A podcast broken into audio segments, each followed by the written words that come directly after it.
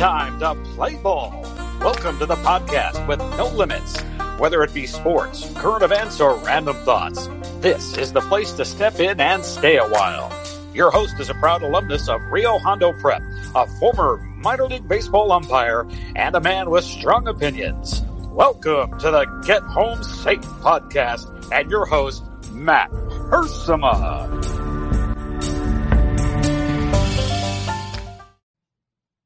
Hey guys, and welcome to another episode of Get Home Safe. It is Friday, February 19th, 2021. Thank you for joining us, and I hope everyone is in a good mood because I sure am today. Uh, got off work a little early on Wednesday night, so that's kind of started my day off on Thursday off on a good note. Got home, uh, enjoyed the little R&R, a little rest and relaxation before throwing together a few podcast uh, interviews and uh, recordings on Thursday. And now here we are. Here we are with Friday's show. And I know uh, for a lot of people out there, with our current format, our Monday, Wednesday, Friday format, a lot of people look forward to Fridays. Each of our three days is obviously di- different. There, it's a different based format. Uh, Mondays is just me rambling about sports uh, current events. And trust me, there's a lot of news that's happened the past few days that we're going to get to on Monday. Uh, I save kind of all that stuff for at that time. Wednesday, I share a little bit of that stuff with my good friend Bill Barnes, the retired police officer, who uh, we were fortunate enough to to uh, uh, catch up with Bill as he was down in Mexico for a few days, and man, that's how dedicated he is to our podcast. He he recorded with me from another country, and we got an episode out on Wednesday. But today is Friday, and we have a very special guest. I say that every Friday, and I truly mean it. But but today, uh, it's a tremendous honor for me to have uh, Mr. John Lee Sr. on the program. Uh, John Lee Sr. Uh, has been a member of uh, Kare Youth League a long time uh, been around since I think the 50s, uh, has been a coach, a leader, a teacher, just a, a, big mentor in Kare Youth League. He has three sons, John Jr., Bill, and Ken, who um, have each been on this program at one point. Uh, they are a lot of fun to talk to great guys, very competitive guys. Uh, all three Rio Hondo Prep graduates, all doing great things in their line of work now as leaders. And I think that uh, has a lot to do with their upbringing. And uh, you're going to hear today from a very, very special person, just uh, John Lee Sr., just an incredible man that a lot of our Kare Youth League Rio Hondo Prep listeners will will greatly enjoy today. I promise you that um, someone who is going to share a ton of stories. I mean, a lot of stories. The first few, uh, we'll say, first 30 minutes is kind of me and Mr. Lee catching up kind of on his story. He was uh, born in Tennessee. He kind of found his way uh, coming out to California with his family, uh, playing uh, in, in Boys Christian League and, and participating uh, as a high school, even as a high schooler, I should say, before there was really a Rio Hondo prep. And then continuing his volunteer work uh, in the program and then becoming a teacher. It's a great story. You guys are going to love it. And then, of course, uh, the second half, we we talk a little bit, or second third, I should say, we talk a little bit about his boys and his family, and just kind of what it's been like being a grandfather and seeing his boys grow up. And then probably the last third, I'll say, has a lot to do with just random stories and memories from summer trips, from uh, some more stories about his boys, which I found rather uh, entertaining. Just a lot of great memories. We could have talked even longer. As it was, we went about an hour 45. And so today is a rather long show, but I wouldn't have it any other way. It's it's Friday. Let's have a great long form interview with someone if you guys need to break this up over a couple days, by all means do so. But uh, even if you're not affiliated with Kare Youth League or Rio Hondo Prep, I guarantee you will find this entertaining. Uh, you'll hear some incredible stories. Um, Mr. Lee's voice comes in very clear on this podcast. Mine, however, as I mentioned on Wednesday, uh, I, I, have messed up the audio a time or two here on this podcast, and I've I had a good streak going where the audio was really good. I have some good equipment, uh, some good microphones that were actually, uh, uh, we'll say, uh, assisted to me by uh, Ken Lee, one of the Lee boys. And, um, you know, I just, I, I had the lens cap on. What can I say? Something along those lines. And so my audio sounds terrible in the Zoom. I do apologize. Ken tried to clean it up for me a little bit, but the main uh, thing is the main event, Mr. John Lee Sr., he comes in loud and clear. So that is the important part. Uh, you might have to, uh, you know, wince a little bit uh, to to listen to my questions and such, but he comes in loud, loud and clear, and it's really great uh, hearing his voice. And, John Lee Sr. has had just a tremendous impact on so many young men who are all grown up now, not just his three sons, but again, those are uh, those are three people that he's going to talk a lot about today, and it's rather entertaining. Like I said, uh, he picks on them a little bit, which I'm a big fan of. He he t- talks about their strengths and their weaknesses, and uh, it, it's it's just so much fun to hear. So I can't wait for you guys to hear this. Uh, let's see here. Uh, I mentioned the audio. Oh, today, yeah, uh, I kind of skipped over this already, but today is the 200th episode of the Get Home Safe podcast. The 200th. We we try to have big uh, big shows for our our uh, our hundredth or two hundredth episode, our milestone shows. We try to have very important people on. So I want you guys to be aware that that is the type of person we have on here today. We couldn't we could have had just anybody, we, but we chose to have Mr. John Lee Sr. on our 200th episode, a big event here at the Get Home Safe podcast. And again, whether it was the very beginning of this thing where it was just me me rambling for 20 minutes into my phone or me having a Saturday special edition of the podcast, uh, whatever it was. Back when we used to do shows five days a week during the lockdown, the heat, the you know the the March to August. Uh, it, it's been a blessing to me. It's been a great opportunity to share memories and stories and hear from people that I grew up with, also people that I've crossed paths with in my professional career, and, and, sometimes just just having a conversation with friends. I mean, that is what this podcast is about. It is we call it Get Home Safe because I was I, I was and still am a Lyft and Uber driver, and so I'm always trying to get people home safe. Right, whether you're out uh, out drinking with friends or you're out uh, at a dinner or you just need a ride somewhere hey uber and lyft is here to to get people home safe right? And and mom and dad always said that to all of us right? When we went out to go ride our bikes or something or go up to 7-eleven to get some uh, donuts or whatever it was always hey get home safe. So that's kind of where the name came from. And, and, I have a background in baseball. I'm a big, uh, or was at one point, really into baseball umpiring, and I've stepped away from it a little bit. But uh, baseball has been a big part of my life. So that is kind of how this uh, podcast came together. The title, uh, everything all together, uh, everything kind of just just happened over time, and I could not feel more blessed uh, in seeing how many people listen to the podcast on a regular basis. And even if it's not that day that it's released, the beauty of podcasts is that the episodes are there forever. You can go back and listen, and it's really cool to see uh, which people get a lot of plays. Right, so many plays. Uh, Bill Lee, uh, the middle son of the Lee boys, he he had a a long run where he was the number one, uh, the most played episode, and, and I know the co- the competitiveness in his brothers.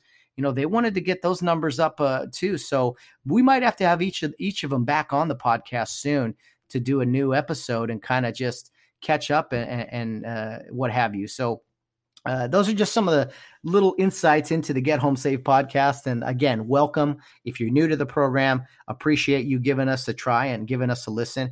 You can follow us uh, pretty much anywhere, wherever podcasts are listened to.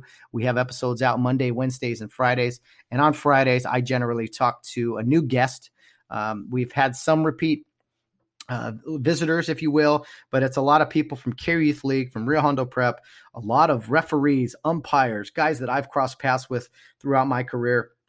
And basically on Fridays, we just want to talk about someone's journey and kind of everything that they've gone through in their life and just kind of you know go down memory lane catch up just just like we're sitting around chatting and sitting on a couch it's just it's been fun and we're going to do that again today Okay, we're going to get straight to the interview with Mr. Lee. Hope you enjoy it. Again, I apologize for my audio. Uh, it is what it is. Uh, maybe, maybe, maybe down the road we'll uh, we'll have another interview with Mr. Lee, and I can clean it up if you will.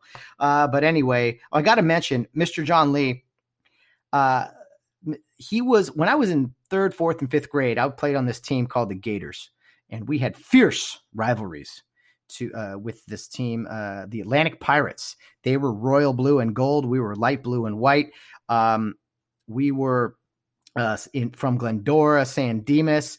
Uh, their players were Duarte, Monrovia guys. A very intense rivalry. I'm 36 years old, and I still remember almost every time we played those guys back in the day. And Mr. Lee was the coach. He's he he's he's the person I think anyone who's gone through the organization and knows of the Atlantic Pirates, he's got to be the first person they think of. I mean, he's the George Halas of uh, the Atlantic Pirates, right? Uh, uh, who who else? Uh, the Vince Lombardi, the Paul Brown of the of the Cleveland Browns. Well, we don't want to say Cleveland Browns; they're not very good. But anyway, you know what I mean. You get my you get you get the idea.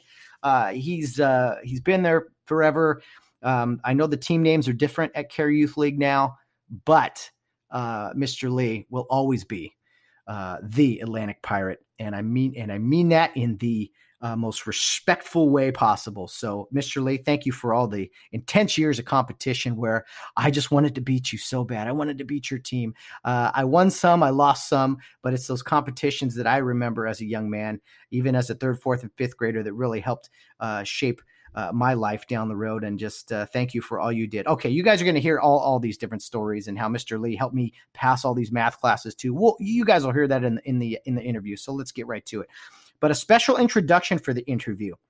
All three of the Lee boys, they are going to uh, have a special message to their dad. You will also hear this th- this message, these messages in the interview itself, but I thought it was fitting that that we'd hear it before Mr. Lee's interview, just so those of you who don't know Mr. Lee can kind of get a feel for the type of man he is as you hear from uh, each one of his sons, John Jr., Bill, and Ken. So you will hear this now, right before the interview with Mr. Lee. And then uh, about halfway through, you will also hear uh, Mr. Lee reacting to uh, the words from his son. So that was a real special treat for me. And it's a tremendous honor for me today, guys, to present to you a, a great interview with a with a great man, a special man.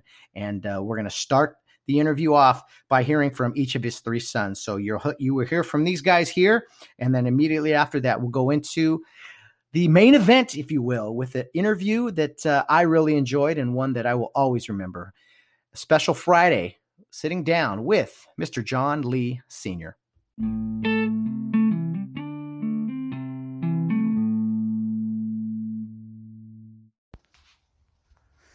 Hey, Dad, it's John here.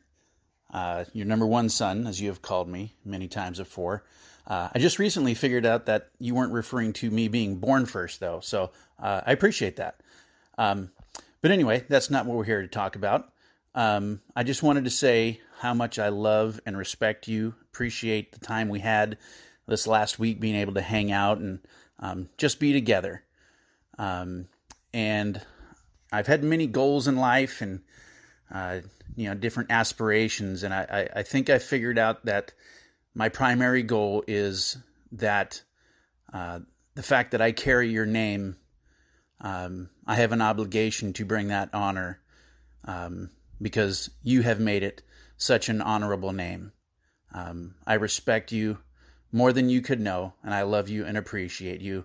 Uh, enjoy talking with Matt. Love you. This message is for John Lee Sr., or otherwise known as Pops or Dad.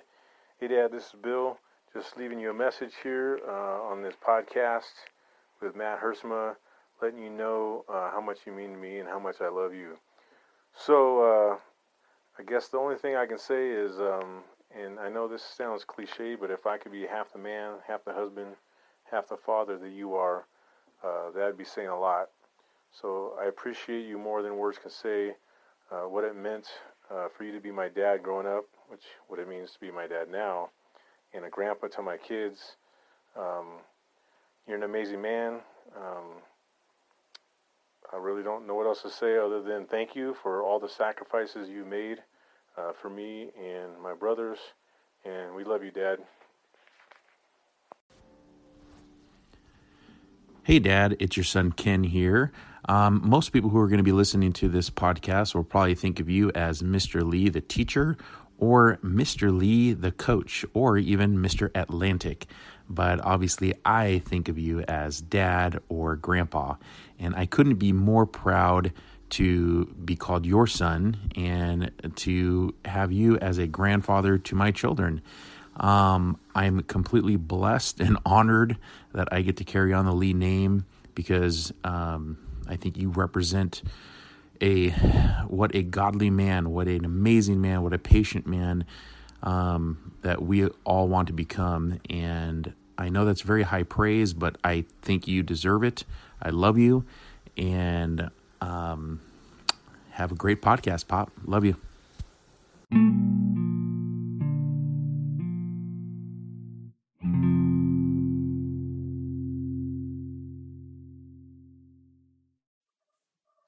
Okay, today I am joined by Mr. John Lee Sr. He was a math teacher of mine uh, back in high school, one of my favorite teachers. I say that about many of the people I've talked to, but uh, Mr. Lee is definitely one of my favorite teachers. At one time, he was a mortal enemy of mine as a coach of the Atlantic Pirates uh, when I was playing ball as a young man in my third, fourth, and fifth grade days. But he's a great guy, unbelievable person. Can't wait to chat with him today. Uh, we'll talk some Kare Youth League. We'll talk about teaching math. We'll talk about all kinds of stuff. Uh, but let's welcome him to the program first. Mr. Lee, welcome to the show. Thank you. Glad to be here, Matt. You know, Mr. Lee, you, you're a mathematician, and I am the, uh, the, the, the least technological person on the planet, especially my age. It took us about an hour to finally set up this Zoom call, but we have done it. I feel like I passed I passed one of your algebra classes finally. yeah, exactly. oh man, uh, you know, Mr. Lee, there, there's a lot to chat about. Uh, I also feel like a fifth grader when we finally, finally uh, beat your Atlantic Pirates in a championship game. Uh, one of the thrills of my career uh, that was just getting started. I know you've coached a lot of teams over the years, uh, a lot, and won all kinds of championships. And you are Mr. Atlantic Pirate, even though that team name isn't there anymore. Uh, what has it meant for you over the years to coach the Atlantic Pirates? Because I gotta, I gotta say, you're the first person that many kids who played in that organization think of when they think of the Atlantic Pirates. Wow. Um, well, of course, those are great years. I had a lot of fun and joy doing it. Uh, got to relate with a lot of really great kids, and uh, it's it's awesome because every once in a while I hear from some of them. In fact, I have one uh, one year. Uh, I don't know if you remember, uh, but it used to be whatever team, whichever AAA team was in first place at a certain time, got to go to San Felipe, Mexico, and play a team down there. Yeah. And my Atlantic team was in first place at the right moment in time, so we got to go to San Felipe. And uh, I had this kid whose name was Andy Rojo, who was my best pitcher, and so he pitched. So he was just shutting those guys down. Jeff Fairley was the catcher on that team, by the way. You know Jeff. Yeah. And uh, and my son Bill was on that team as well. So anyway, he was just shutting everybody down. We were killing him. It was like 10 nothing or something like that. So I brought in another kid whose name was Pablo Serrano. And I and Pablo had really good control. And I said, Pablo, just serve it up, let him hit. And he did. He just he just set it down, put it down the middle, and they hit it. Problem is, we fielded everything they hit. they still couldn't score. So good old Andy.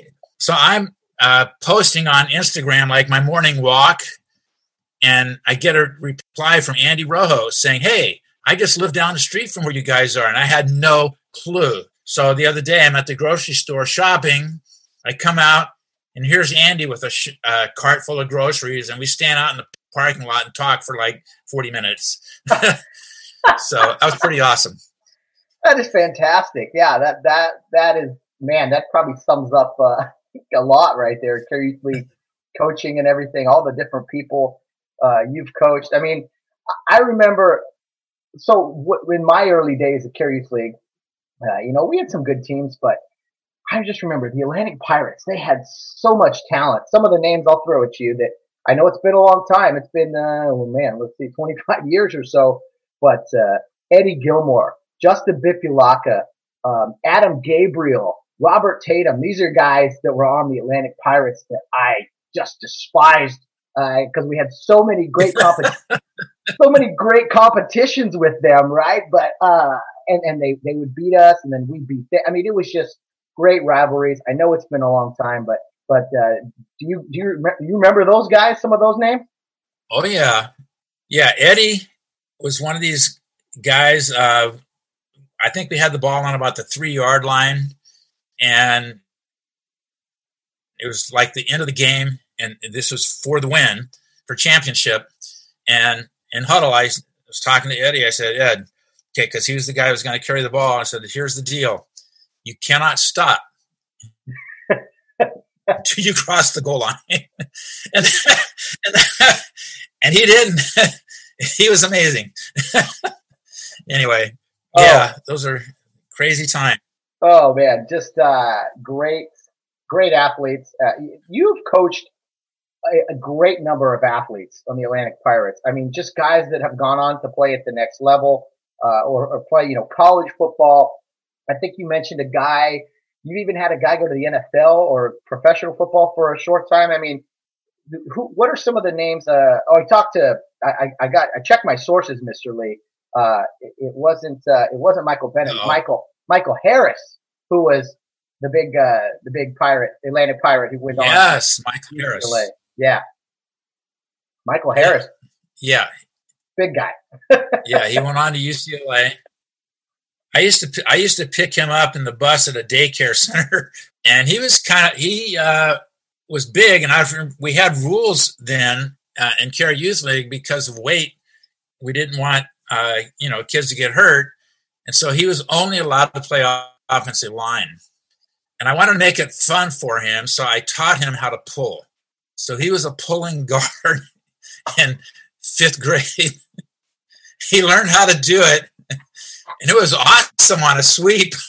oh, that. but yeah, pulling, he went on to play at UCLA. that's a that's a scary, scary thought. That is very scary. Um, if I remember yes. correctly, that oh, yeah, a big monster guy.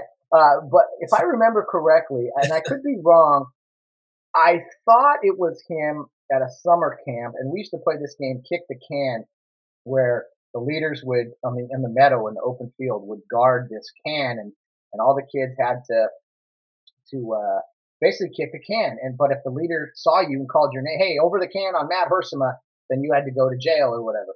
And so it was fun. You played it at night. You, you, you try to cover yourself up and make yourself not known. Maybe wear someone else's clothing this was the, one of the rare times you might rare, uh, wear uh, a jacket that said uh, Atlantic Pirates or uh, Cardinals or something when you weren't on that team, just to confuse the leaders.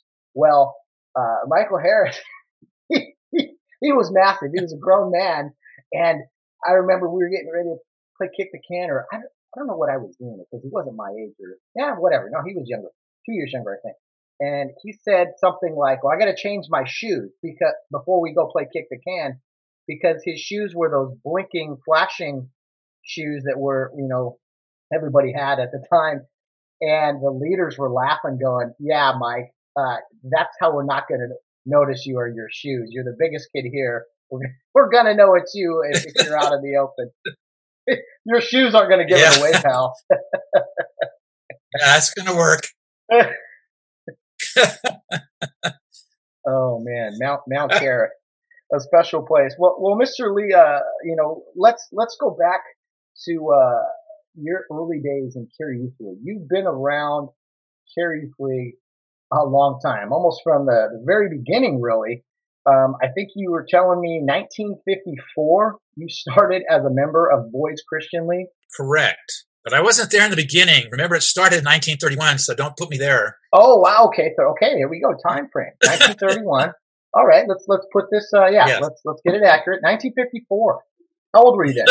I well, I was born in 1941. So if you do the math, it sounds like I was like around 13, somewhere in there. Okay. When I wow. joined.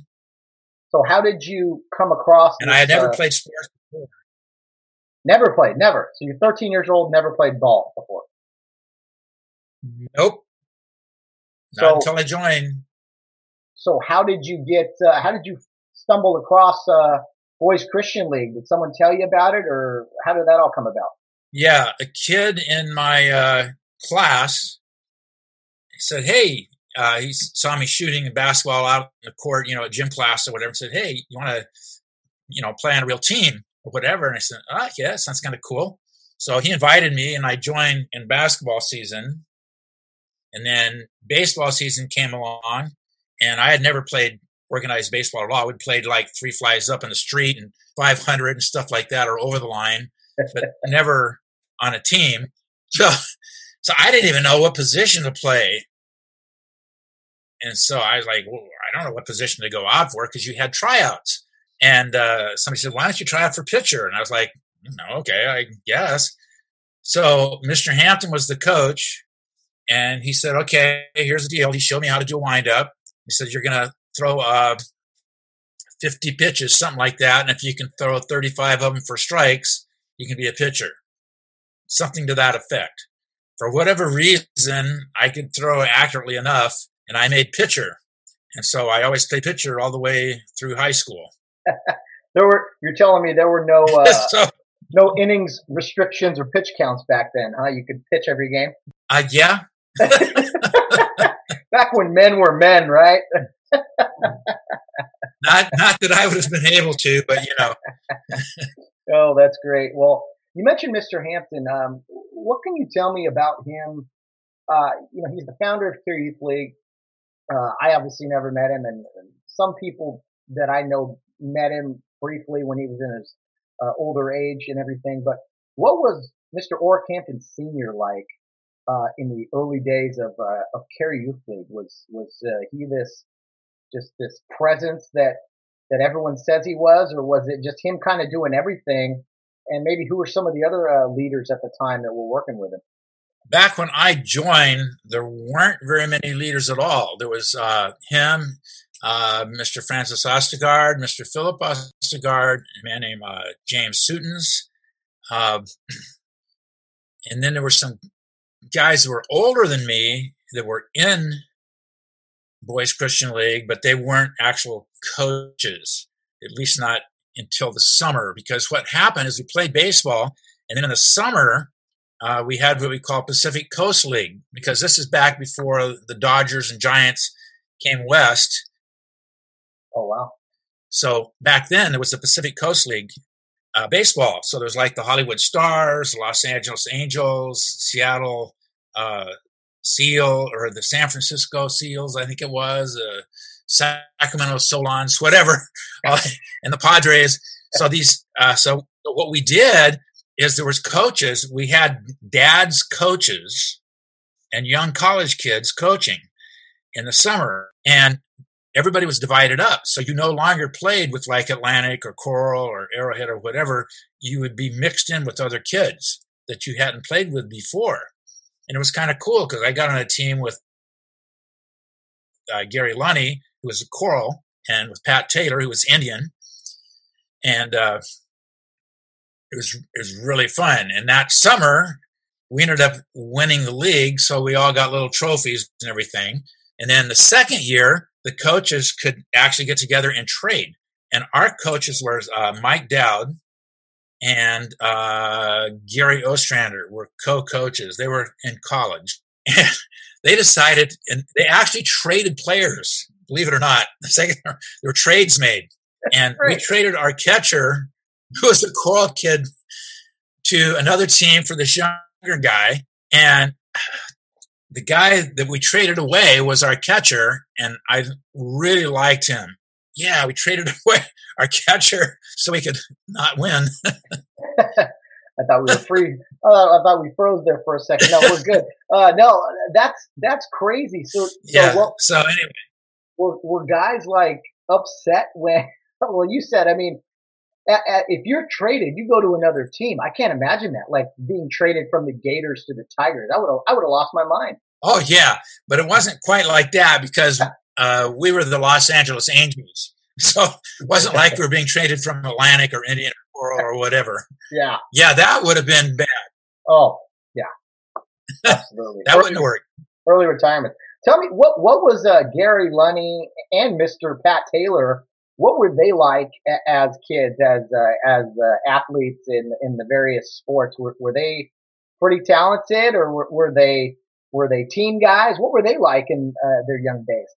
Okay, well, Pat Taylor was really fast, and he was a really excellent shortstop. Uh, Gary was not fast; he was slow. but he had a good arm. And so Gary and I on that team were the pitchers, and Pat was the shortstop. And all through high school, the three of us played together, all the way through our senior year in high school. Um, and Boys Christian League back then was not in the CIF because we weren't a school. So we had to play whoever we could get games with. The CIF, our senior year, gave us permission to play teams in the CIF with no penalty to those teams. So we just started scheduling everybody and anybody. we didn't care who. And uh, so Gary would pitch, I'd be playing second base, or I'd be pitching, Gary would be playing second base, because we only had like, I think, 11 or 12 guys. So, you know, you were always playing pretty much. And uh, my favorite year was we were playing Monrovia High School. I'm going to Monrovia High School. I'm sitting across the aisle in trigonometry from the Monrovia first baseman. And all week long, all I hear is, we are playing BCL. What are we doing? We're going to play BC. And he was just having so much fun mocking us and just having this great time. And then we played the game and we won. I couldn't wait to go back to school. that is fantastic. It was awesome. And, Oh, and I got to pitch. I, I pitched against Charter. I pitched against Charter Oak High School, uh, Bosco Tech. But yeah, because we would just, like I said, we'd play whoever we could get a game. We'd play. And baseball was kind of our sport. It was Mr. Hampton's sport.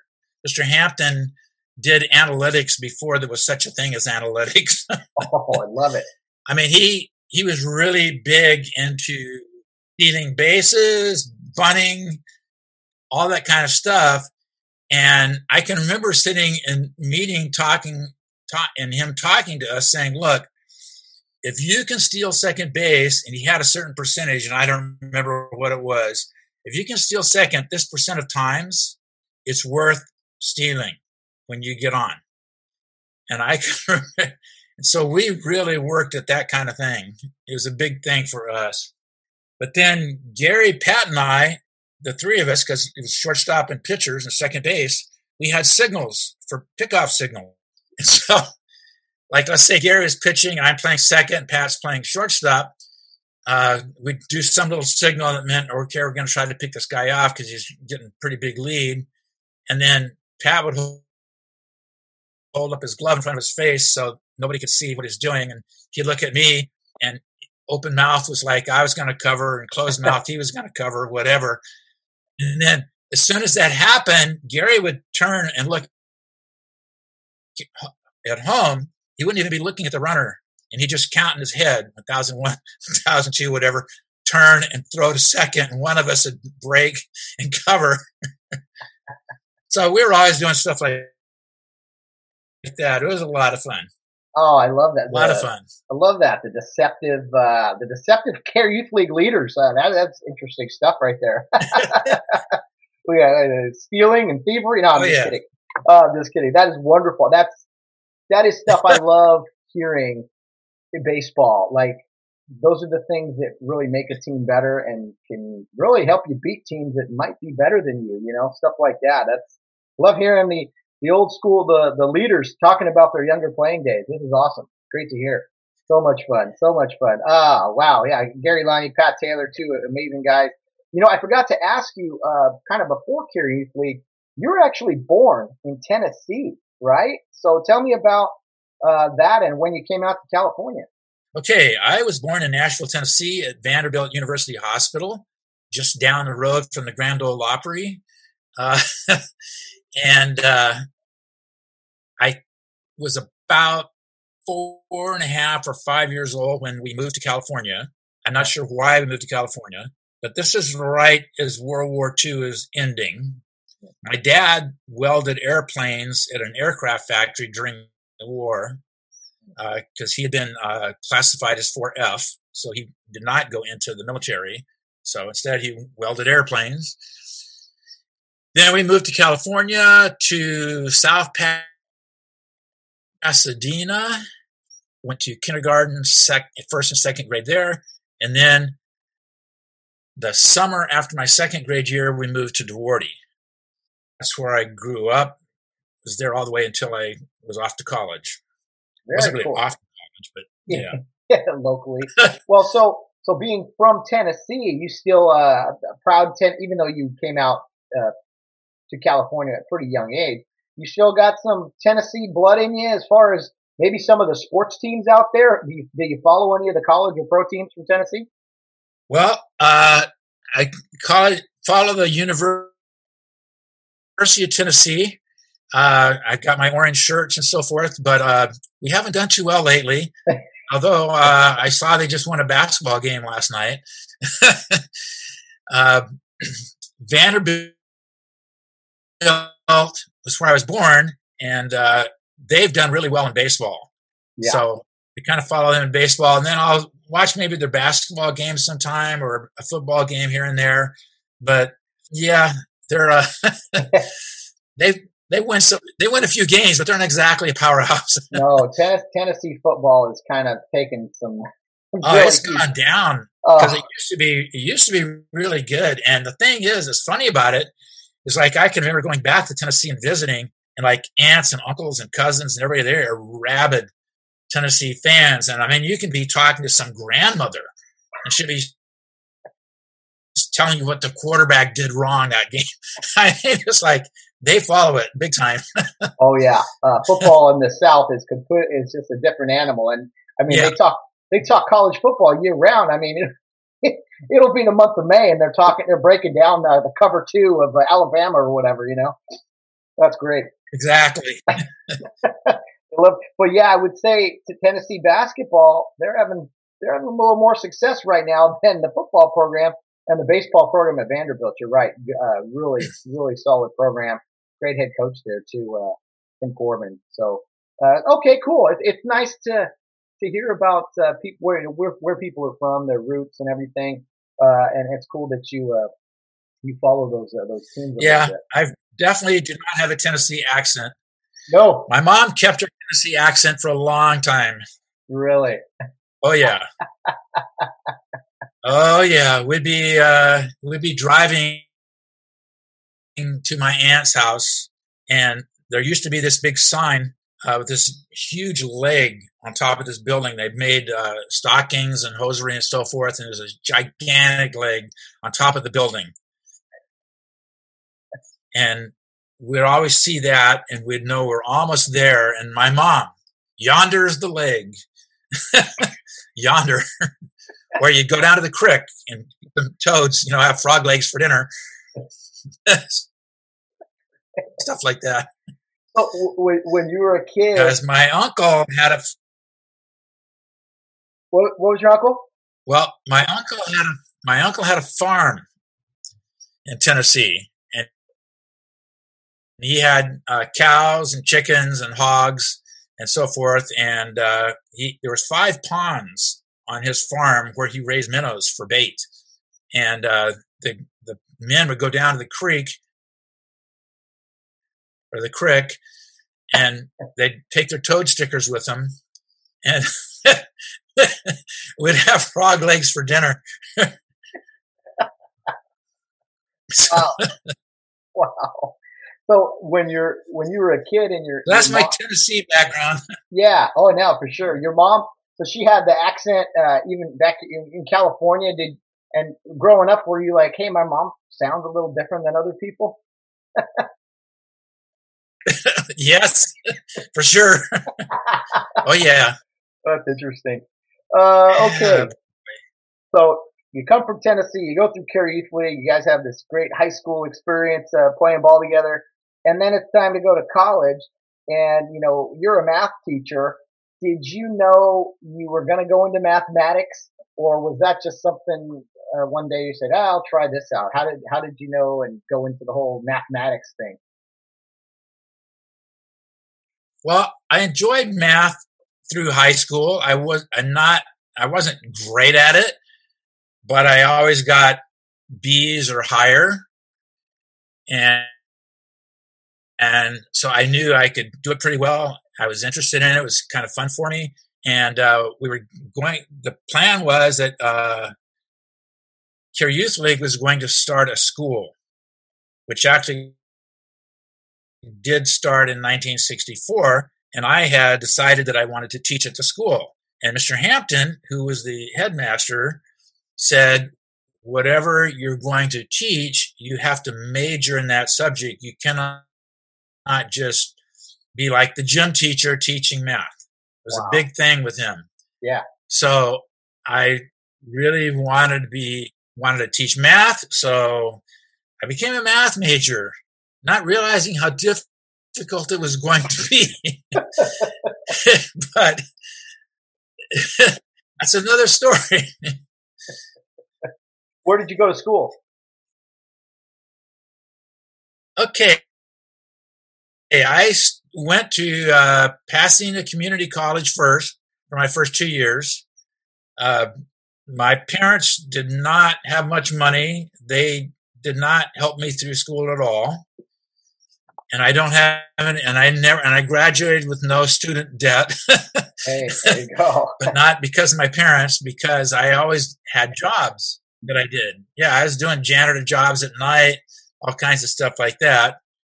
So my the first semester was kind of rough because I just graduated from Monrovia High School, and I kind of felt like, well, Monrovia academically is not quite as good as some of these other schools around, and so I had a little bit of a uh, complex, I guess. I don't know how to say it exactly, but I felt like, yeah, these other students are probably got a little more knowledge than I do, or better education, whatever. Anyway, that first semester, I just sat down. Nobody helped me, so I just got a college catalog and scheduled classes. Sat down, figured out, okay, this is what I need to do. I signed up for calculus, engineering, physics, French, Comp 1A. You were required back then to take a gym class, so I signed up for basketball. And then there was another class you had to take as an incoming freshman. Overload. total overload. I was blown away. I'm like, okay, it's taking me an hour a night to do calculus. I got to spend an hour on French. I'm writing term papers and composition for Comp 1A. And I got engineering physics. It's taking me two hours a night to do because I don't understand it. and so I was just swamped. Yeah. So I ended up dropping engineering physics and uh, but anyway, I transferred from there to UCLA. I spent a year at UCLA, but the drive was horrible. Oh, yeah. Because the 210 freeway wasn't even there then. So to get to UCLA, you drive out the 10 freeway, get off at Hollywood Bowl, city streets all the way to Westwood. Oh. It took forever getting there and getting back at the end of that year. And I was still doing jobs at night and stuff. And I was, and at this point, I was coaching two teams. So I was like coaching all day Saturday and I was just getting run into the ground. I was just like, okay, I can't keep doing this. So I talked to a counselor at UCLA and the guy said, okay, I suggest you either quit your job, quit coaching or move on to campus so you don't have that drive. Live in a dorm. I have no money for that. so I'm just trying to buy my books and pay for my classes. So I transferred to Cal State LA and I could get home in 15 minutes. Mm. And I was like, uh, I can breathe. so that's where I actually graduated. But yeah, it's like yeah, it was too much. Oh man! But anyway, I, I, can't imagine that drive. I know my my good friend Jordan Ross attempted to do that for quite some time, and it just became too much. and that was with the freeways, uh, you know, not not having the oh, yeah. you You know, wow. Yeah, uh, it's just yeah, you just get burnt out. Oh well, I, have heard that you know they might rename Cal State L- LA to uh, to Kare State LA since it has so many Kare Youth League uh, leaders and such who yeah. who went there. Yeah. oh, maybe one Cal, Cal State Fullerton. A lot, a lot of people have gone to Cal State Fullerton as well. Yeah, yeah, that's uh, where I went. Proud, proud graduate of there. Uh, they just kind of pass out degrees there.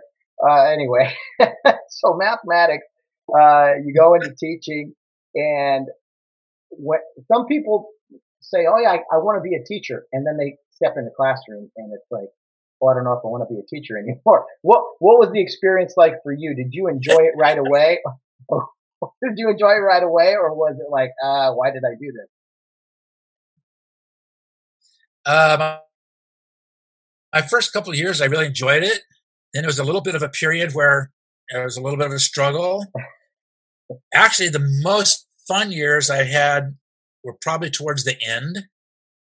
And I don't know if it's just because I had way better classes or better kids. I don't know what the difference was, or if I was just older and wiser. I don't know. But I really, really, really enjoyed it uh, towards the end. And man, for the year I retired, wow, that was tough. I really wanted back in the classroom. Okay, you wanted to just keep. So I did a little tutoring. Okay. Yeah, I re- I really missed it. I really did, and I mm. still do. Oh, I bet. And and you know, I took five years later, six years later. Five, yeah. What's it been? Six years? Yeah. What man? It's been a long time. Uh, I miss your your uh, your classes. Well, except for the whole homework and testing part. Uh, your classes were fun. you, you made we had a yeah. homework or test, it would have been the best time ever. Uh, but yeah, the pre-algebra, algebra two, uh, you, you, you, were, you made it, you made it fun, you made it uh, clear. Like there's nothing worse than a teacher up there explaining something to you and you're like, I don't get it. I still don't get it. I still don't, you know, and the teacher just like looks at you like, you got to get this at some point. Uh, you were very patient with yeah. your, your, students, I will say. Like, what's know? the matter with you? You can't get this? I went to all these years of college and mathematics classes, and, and and I'm teaching this, and you don't understand. Come on, kid. I was thinking about football or something, probably. no, no. Actually, I think I was a better teacher because it wasn't easy for me. Hmm. So I think I had a better understanding of a kid struggling because I struggled getting through college. So I think it made me more uh, sympathetic is not the right word, but it made me understand more, you know, what the kid's going through and make me realize I'm going to have to explain it some other way. Yeah. Yeah. No, that's, I've never heard it put that way. That's a really uh, good, that's a really good uh, lesson there that, yeah, you have to kind of work with the students you got and, and that was one thing I learned about coaching when I was coaching is you, you can't think, expect a kid to have your same mindset. You have to make it more clear to them because you're dealing with different individuals and different types of people. So, uh, maybe if some guy gets it by writing on the board or, or another guy gets it by uh, playing a name game or whatever. But yeah, when you deal with different personalities, uh, it doesn't always soak in as, as much. So very good stuff, Mr. Lee. Well, thank you for helping me get through those those math classes because uh, I'm sure it wasn't easy for you. Patient as you were, but you were a very patient man. Well, my saying about coaching was this: crystal clear is not clear enough. Oh, when you're explaining. You have to think about that for a second. Oh, that is deep. Oh my goodness. Oh, I got to use that one. that is that's experience talking. That is, that is experience of coaching kids and working with high school students. That that wow, that is a great quote. Wow, I'm writing it down as we speak. I, I, I my mind is blown. I'm ready for the day now oh man. Okay, good. Oh boy. Uh, well, Mr. Lee, we got to talk. Uh, unfortunately, no, I'm just kidding. About your three sons. Uh, great guys. Each of them has uh, have been on the program. Um, just a great time chatting with them. Um, you gotta be, you gotta just be so proud of the, the young men they have become. And I don't want to put you on the spot here, but uh, but I'm going to a little bit. Um, I have a surprise for you, kind of. Yeah, a, a, minor surprise. Um, each of them actually uh, had a, a, short little uh, message they wanted to send you. So I've never done this on the podcast before, so I'm going to do my very best. This is from each of your sons. If you don't hear anything uh, in the next five seconds, then uh, then tell me, and we'll we'll try another way. But uh, here it is. Here's a, a, little message from each of your sons. Uh, your number one son, as you have called me many times before. Uh, I just recently figured out that you weren't referring to me being born first, though, so uh, I appreciate that. Um, but anyway, that's not what we're here to talk about. Um, I just wanted to say how much I love and respect you. Appreciate the time we had this last week, being able to hang out and um, just be together. Um, and I've had many goals in life and uh, you know different aspirations, and I, I, I think I figured out that my primary goal is that uh, the fact that I carry your name, um, I have an obligation to bring that honor um, because you have made it such an honorable name. Um, I respect you more than you could know, and I love you and appreciate you. Uh, enjoy talking with Matt. Love you. Okay, that was from John Lee Jr.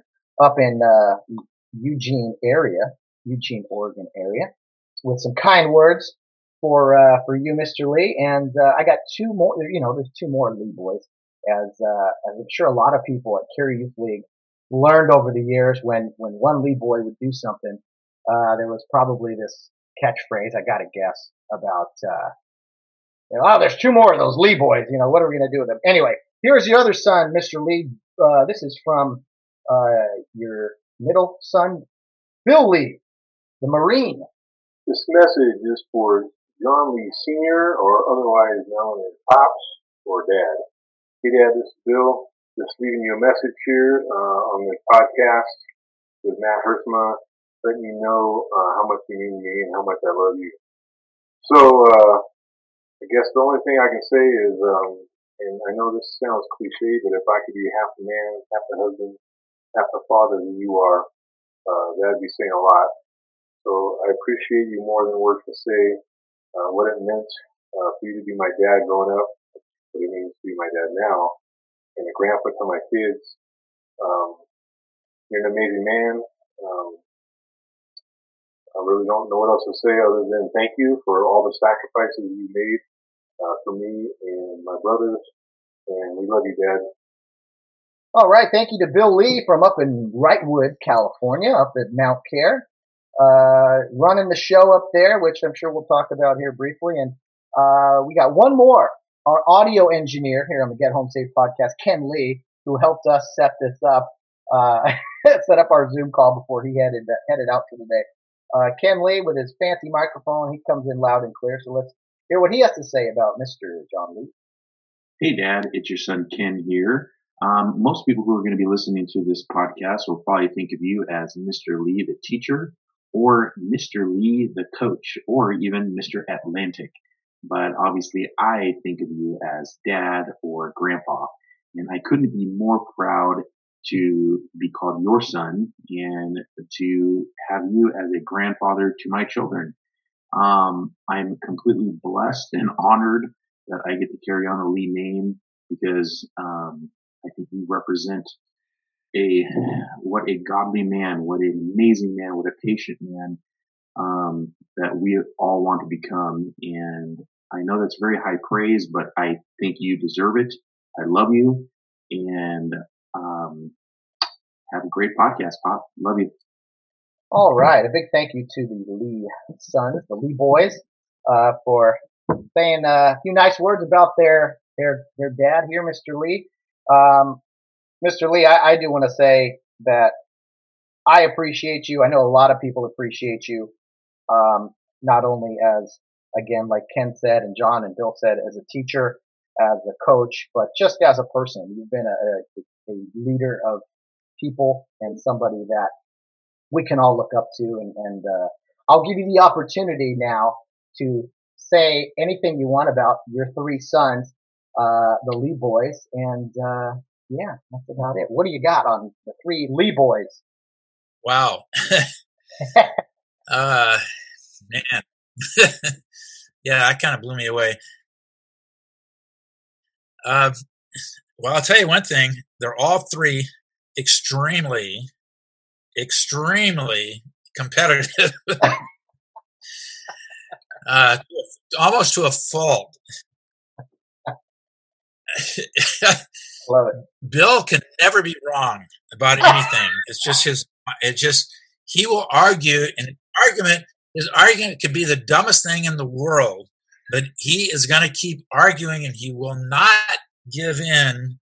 And I remember one evening, his daughter, who was like 11 years old at the time, Reese, all of a sudden she jumps up and she goes, Dad, you can never be wrong.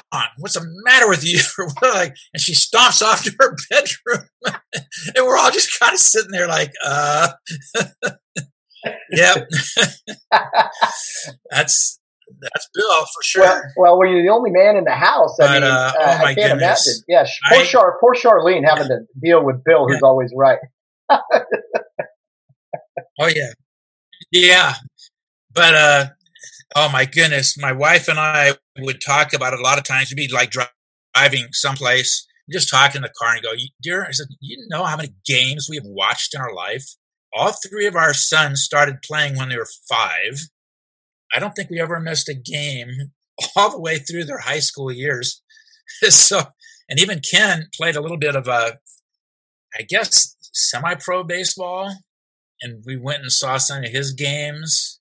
And then, uh, anyway, seeing so many games, and oh my goodness, I'm really proud of my boys, obviously, but watching them play, and I know because they will argue, like, yeah, well, who was the best or who did, you know, whatever. And they each had their own things. But I can remember sitting at Poly, passing a Poly, playing a basketball game and I'm sitting behind the poly bench about four rows up, and I can hear their coach talking to the players. And I can remember him getting really, really mad because somebody wasn't guarding John at, beyond the three point line. He goes, I told you he's a shooter. I don't want him left alone out there. can you still hear me okay? Yeah, yeah. I can Oh, hear you. okay. I thought I lost you for a second. No, I thought I lost you for a second because I can't I can't see you anymore. So I, I didn't- I can't see you and I couldn't hear you for a second. So I'm like, ah, is Matt still there? I'm still here. I'm still here. I'm loving the guess so. I'm loving the stories. Keep them coming. Okay. So then, so same game, Bill's playing center. Some guy drives into the key and Bill blocked a shot. And I distinctly heard Bill say, don't come in here again. I got, that's, that's my boys. They're crazy. But, and then Ken, I'm watching Ken play basketball. I'm sitting next to uh, coach from Flintridge for whatever reason. He's just there scouting, and he's with another coach. And Ken gets fouled. He's going to the free throw line, and the guy, Flintridge coach, turns to the other guy and he says, uh, "He's not going to miss." And I'm like, "Yes, that's my son." but anyway, yeah, they all, yeah.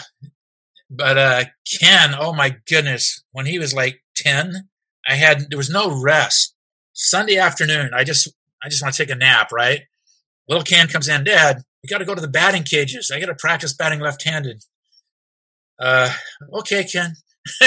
You go down, get a bucket, get a balls, and, and then so then when Ken in high school, varsity, he's talking to Mr. Johnson. He wants to bat left-handed. Mr. Johnson, Mr. Randy Johnson, like, no, Ken, you're right-handed. You're not batting left. Left-handed. Ken says, "I'm telling you, I can bat better left-handed." He goes, "Nope." He wouldn't let him do it. So finally, one game, he lets him bat left-handed. His first at bat, he gets a double. Never batted right-handed again. That's a great story. Oh, I man. attribute it to all those Sunday afternoons in the batting cage. That's it. That's it. Uh, no nap. No nap time for dad. If you got to get some get some work in. That's great. Nope. Uh, well, let me ask you. You know, Yep. your, your three sons. I I, I know them eh, decently, pretty well. Um, I can't imagine what they were like as kids, and then and then uh, you know playing Youth League themselves. Uh, what what was uh what was more intense their their games as they were playing in Kare Youth League or kind of playing against each other uh, in the front yard or backyard, basketball, football, whatever it was. Were those games between the Lee boys a lot more intense? Well, let me put it this way: I mounted a basketball uh, backboard and hoop on our garage, and after dinner every night we'd go out in the driveway, and I would Ken would be on my team playing against Bill and John because Ken was the youngest. I love it. And we'd be playing, and they Ken would be dri- driving to the basket, and they would slam him into the garage door. I mean, just blast him. And I go, guys, take it easy, you know, whatever. They go, oh, Dad, this is good for him. and the funny part is, Ken, of the three of them, was the best ball handler and the best basketball player all around. And so maybe maybe they did have a point. but yeah, those those were kind of rough. oh man! And you know they do things like okay, they're riding their bikes up to the 7-Eleven or to the donut shop, right? They get a box of donuts. So I remember this story very well. So they got a box of donuts. They make Ken carry the box. So he's got the box of donuts, a dozen donuts. He's riding his bike with one hand, and I can't remember remember exactly what caused it, but for whatever reason, he crashed on the bike. They pick up the box of donuts and take off. like, uh, too bad, Ken. Sorry you had this accident. so yeah, they know the story much better than I do because I wasn't actually there. But uh, yeah, yeah, Ken, yeah. don't get Ken, don't get blood on our donuts, man. What are you doing? exactly. Yep. That's a brother story if I've ever heard one. that is fantastic. How did? Oh yeah. So, you talk about conversations like with your with your wife, Mr. Lee. Uh, how? I mean, did you guys ever just shake your head at, at, at dealing with these three knuckleheads? I'll, I'll call them. I'll call them knuckleheads. You don't have to.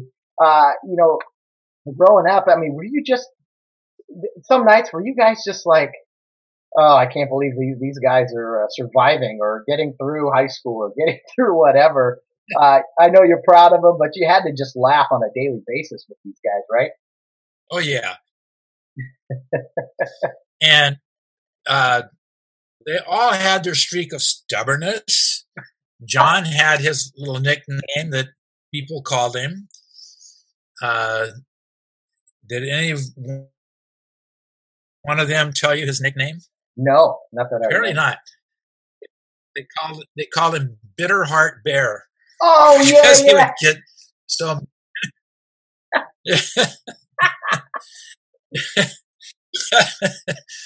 but Bill was the most stubborn of them all. When he was young, when he was like two, uh, he was supposed to say thank you to Grandpa, Nancy's dad. And for whatever reason, he decided he wasn't going to do it. So my wife picks him up, gives him a little spanking. He's crying.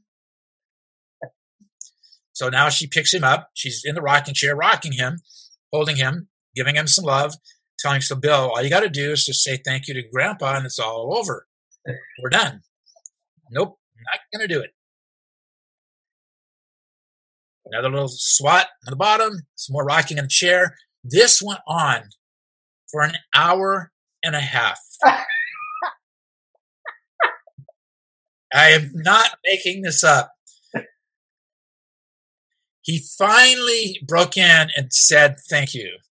And my wife looks at me and she said, I just had to win that battle. yeah. God bless her. I didn't now when it was all over.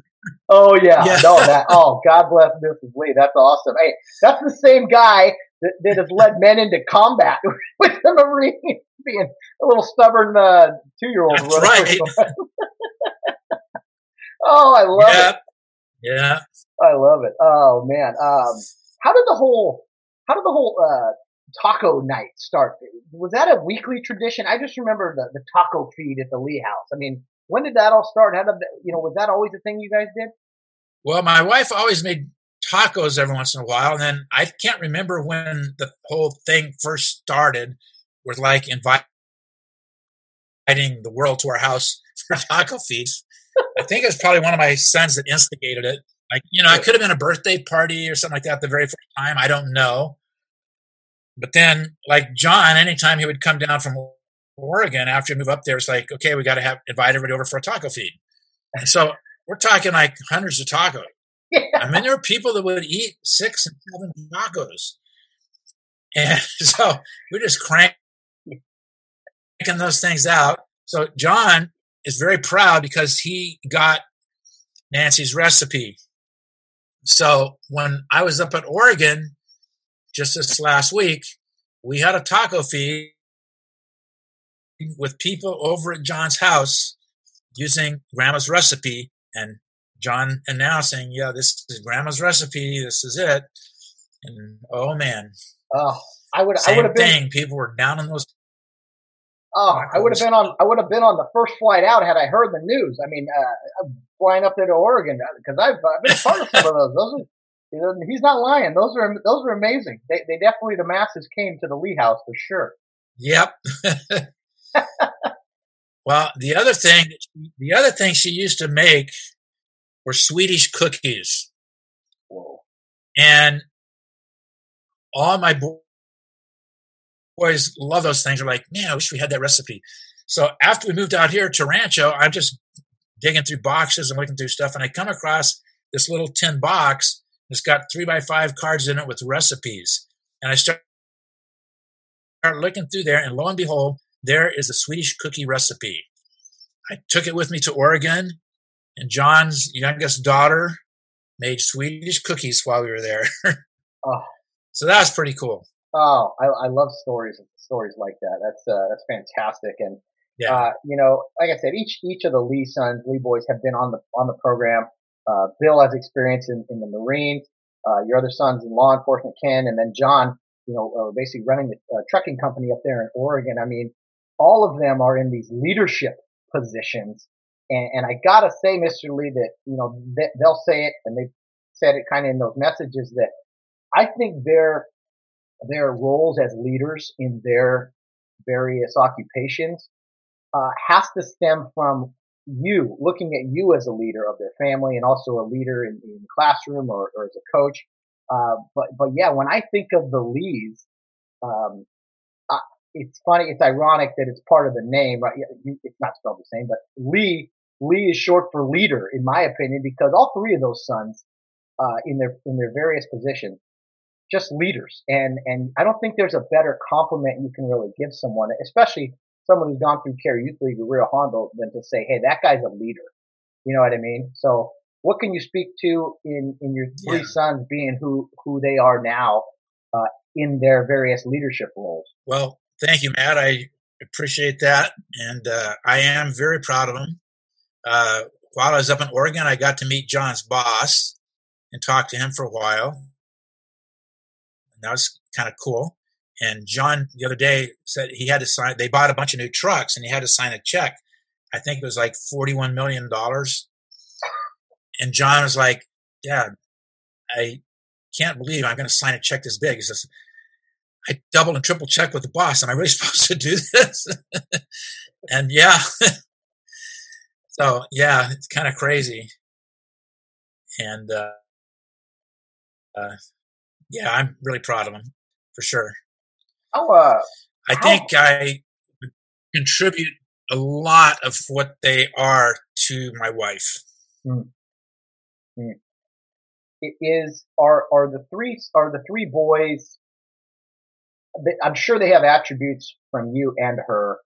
Do you see more do do- how do I say this? Are they more like her than they are you? Uh I, I know they're boys, so they're usually like their dad more, but would you say they are more Mrs. Lee than Mr. Lee, or is it kind of down the middle or a close 60-40? I mean, if, if you had to sum it up for us, uh, do you see more of you in them or more of her in them? Uh, it's pretty close. I'd say I see probably a little more of me, but an awful lot of her. And uh, the interesting thing is, because three of my seven grandkids are girls, so three granddaughters. And the interesting thing is, and I don't know how this works from generation to generation, but both Bill and John have said that they notice in their daughters a lot of grandma. Oh. Just how she was. I go, whoa. like I say, I don't know how that works, but and and and maybe it's just because they knew her, obviously, yeah, for quite a while, and so maybe they just picked up on it. But you know, their their uh, thoughtfulness, their kindness. Um, you know, I go up to or I go up to Wrightwood, and my two granddaughters up there. Man, like if I need anything, I mean, they're like on it. you know, they're just very thoughtful. Um, you know, in the same way, I go up to Oregon and my granddaughter up there, you know, the same mm-hmm. thing. Like, and I even see it in my grandsons a little bit, like with Jonah, who's, you know, he's a special needs kid, but man, at dinner, if he, you know, there could be 30 people there having a, some kind of gathering or whatever. If he notices somebody doesn't have a napkin, he will jump up, go get a napkin and take it to him. Oh. Very observant that way, which is really cool. That is really cool. So that is anyway, no, that, that was that grandma. Is... She she like if we got extra money from someplace, she never thought, "Oh, cool, we can go out to dinner now, or we can do this or whatever." It's like, what do the kids need? always, it's always about other people. Wow, wow, what a what a special lady. Um, I wish I had. I wish I had half of what she had that way. so it sounds like uh, maybe they, maybe they get the leadership. maybe they get the kindness and the leadership traits from from her, and maybe that uh, just a touch of the stubbornness from you, Mr. Lee. Is that kind of what I'm what I'm getting sensing here? Just a touch. I'm just kidding. hey, I think that could be true. Yes, that could be true. how how fun is it for you? You said oh, seven seven grandkids. I mean, that is as many Super Bowls yep. as, as, Tom Brady has won. Although I will say that you are the bigger winner. In the, uh, you know, in, we got to sum it up.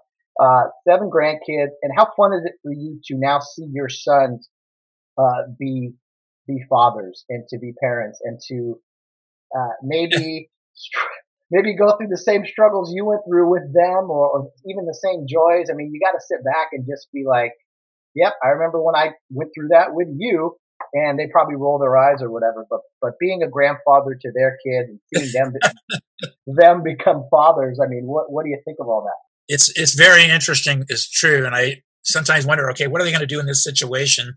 But I stay out of it. I, I'm like, I'm not going to be one of these grandparents that's sticking their nose into, like, no, you should be doing this or, you know, whatever. I just let them use their own judgment and what they've learned through the years, hopefully. yeah, uh, try, trial by fire, like like most parents have to, and you've done your part. Now it's just time to uh, yep. eat, eat, eat, cookies with the grandkids, and uh, at the end of the day, they can uh, the parents can deal with the other stuff. That's that's right. That's right. Fantastic. Um, I'm there. I'm there to give hugs. Yeah, exactly. Oh, love it. I'm there to give hugs, and hey, I'm here. Uh, let me let yep. me ask let me ask you this. Um, there's been, I'm sure, summer trips is something you uh, went on all the time, and you were creating play sets and doing all kinds of things. Uh, but but what are some memorable stories that you have from summer trips. Uh, your son John tipped me off on a few and told me to ask you a few questions about a few different uh, trip experiences, or maybe to San Felipe. What are some stories that you got for us that you can tell? Um, just about anything. I mean, I wrote down a few notes here. There was apparently a, a fire on a on a uh, on a play uh, on the on the stage for a trip play. uh, there was a situation where uh, you had to wait out in the rain, uh, in the San Felipe overpass or something like that. And then uh, my favorite one here, he told me you waited outside of Ford's Theater on a summer trip for like five hours, just hoping the bus would swing by. I mean, do any of those stories uh, ring a bell, Mr. Lee? Oh, all of them. very, those are all very clear in my mind. Uh, I'll, I'll, do the San Felipe one first. it was a San Felipe trip. I wasn't on it. I was back at the field, and uh, the bus broke down somewhere. And, so they called back and said, "Okay, we need another bus, and uh, we need a like a van to haul some luggage and stuff in." And then, so it's going to take three people. So somebody's got to drive the bus. Somebody's got to drive this van, and then somebody's got to take the three people that drove those down there back. So three vehicles are going on the rescue. okay, so I'm driving this van. It's pouring rain, and I'm in the middle lane of the freeway. This is on the 10 freeway, going about 60 miles an hour. And this old van back then, the windshield wipers were kind of uh, controlled by the. Uh, they weren't electric. I don't know how it exactly worked, but when you pressed on the accelerator, they would slow down a little bit. And if you let up a little bit, they'd speed up. I have no idea, some vacuum thing or whatever. Anyway, I realized, man, I'm really tired and this, these things are going to hypnotize me. It's like, I need to pull over for a minute. So I real quickly look to the right. There's nobody in the lane to the right of me. So I start turning. And the second I start turning, this thing starts skidding. Uh, and it starts sliding to the side and it's tipping. And I can specifically remember hanging on the steering wheel for all I'm worth and just saying, oh boy, this is going to be bad. It passed through my mind just like that. This thing tipped over. It rolled, I don't know how many times, but it ended about 40 feet off the freeway. On the side, front windshield's not there. It fell out. The engine's on fire. And I'm sitting there in a seat holding on a steering wheel. Now, this is before seat belts. There was no seat belt. Don't ask me how I stayed sitting in that position holding onto the steering wheel through all this. But the only way I could get out was to crawl out the back. There were like double doors on the back of this van, and I crawled out the back. Okay, so it's raining. I'm not injured, but I'm thinking in my head, I just ruined the San Felipe trip. That's what's going through my head. I'm not even thinking about myself at that moment in time. But then I started getting cold. And I realized later I was probably going into shock a little bit. But up ahead was a freeway overpass. So I jogged up there and got underneath it so that I wasn't in the rain. And after a while, highway patrol car pulls up. I go, oh, good. I run out. It's me. I'm the driver. I'm the one. Take me in, whatever. The guy puts me in the cab, puts me. So the high patrol guy puts me in the front seat of his patrol car and turns the heater on blast so I can get warm. And then, uh, in the meantime, Mr. Sutens had been driving the bus. And before I went under the underpass, I see the bus coming and he's in the right lane. So I get on the side of the freeway as close as I can get without being on it. And I'm jumping up and down, waving my arms to wave him over. He's staring straight ahead. He doesn't even see me, just zipped on by. like, that's great. anyway, eventually, uh, the other van comes and the San Felipe trip goes on and we, they take me to the hospital and I'm fine. No problem that uh, vehicle that I crashed never ran again. It was a goner. Went to the trash heap somewhere. Well, so yeah, that was great. Oh boy. and for quite a few years after that, whenever I drove in the rain, if I would go to turn a corner, the weirdest feeling would come over me like, oh, is this thing going to start sliding? Is something going to happen?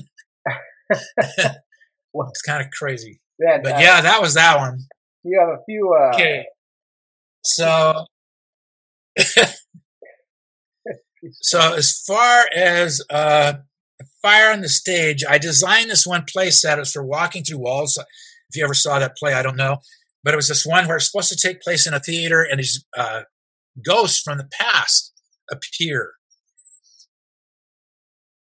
And so I have to make ghosts appear on stage. So the way I designed a set is I had on the back wall, I had these arches and I put a black scrim, which is kind of like a screen over in front of the arch or covering the arch. So my plan was, okay, the lights are on the front of the stage. You won't be able to see through the scrim.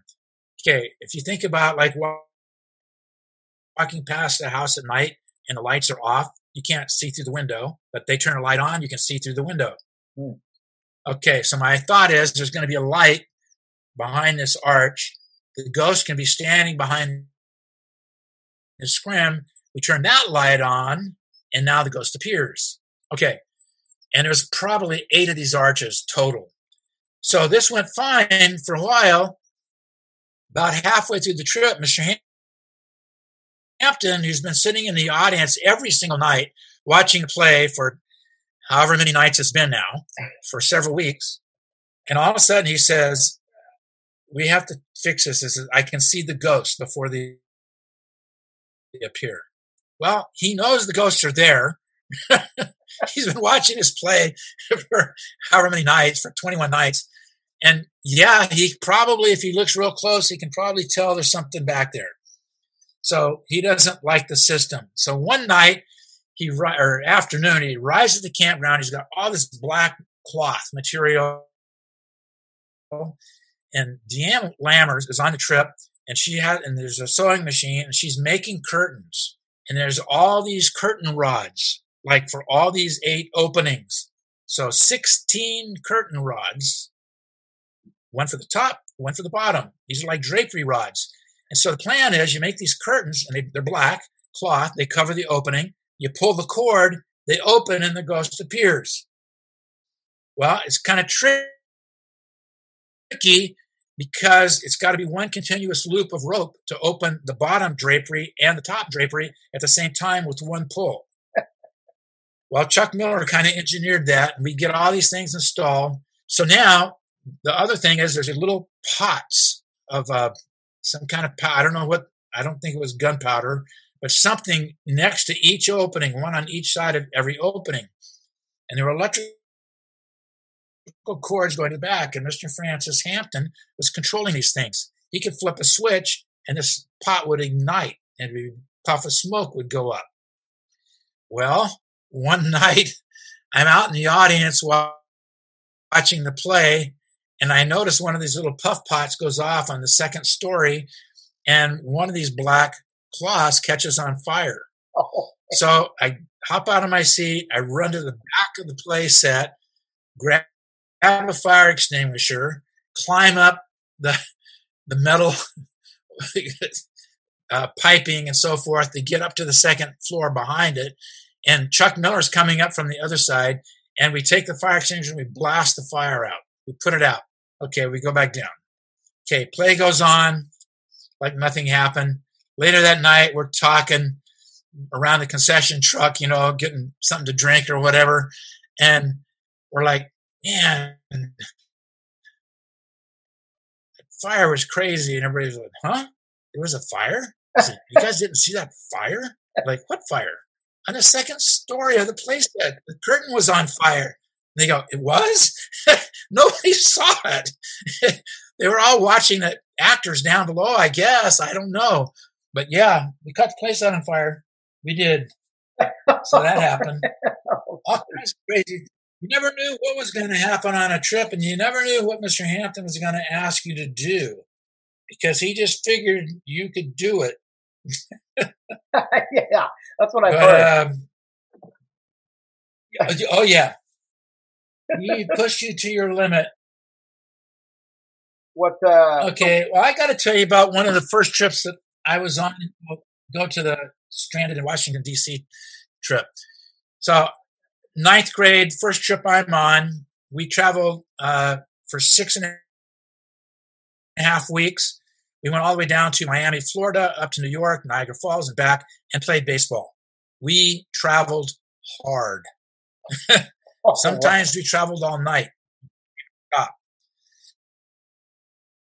Okay, anyway, being high school kids, we did what I would call a very sophomoric thing. We decided that everyone on this trip was going to have to get a pink belly. For those who don't know what that means, it means you get a guy on the ground, you pull his shirt up, and you start slapping his belly until it just turns red. That is called a pink belly. Now, why would we do this? I don't know. We're high school kids, okay? so everybody's going to get a pink belly. There's one guy who's a 10th grader and pretty decent sized. He declares he is not going to get a pink belly. The challenge has been thrown. Mistake. This is not a good thing to do. No. So we're we're driving. We're coming to the painted desert. This kid's in the back of the bus. He can't see us. We can't see him because there's these plywood shelves that we built. We unbolted seats. It's from an old school bus, and we built shelves to keep our uh, sleeping bags and our suitcases and so on. So he can't see us. He's asleep in the back of the bus, and we're in the front. We go, okay, this is the time. This is it. When when he comes out, when Norton comes out from the back, it's on. Mr. Hampton sitting in the front seat of the bus. He turns around and he says, "You guys are not going to do this. You're afraid of Norton." Talk about throwing a match on gasoline. Oh.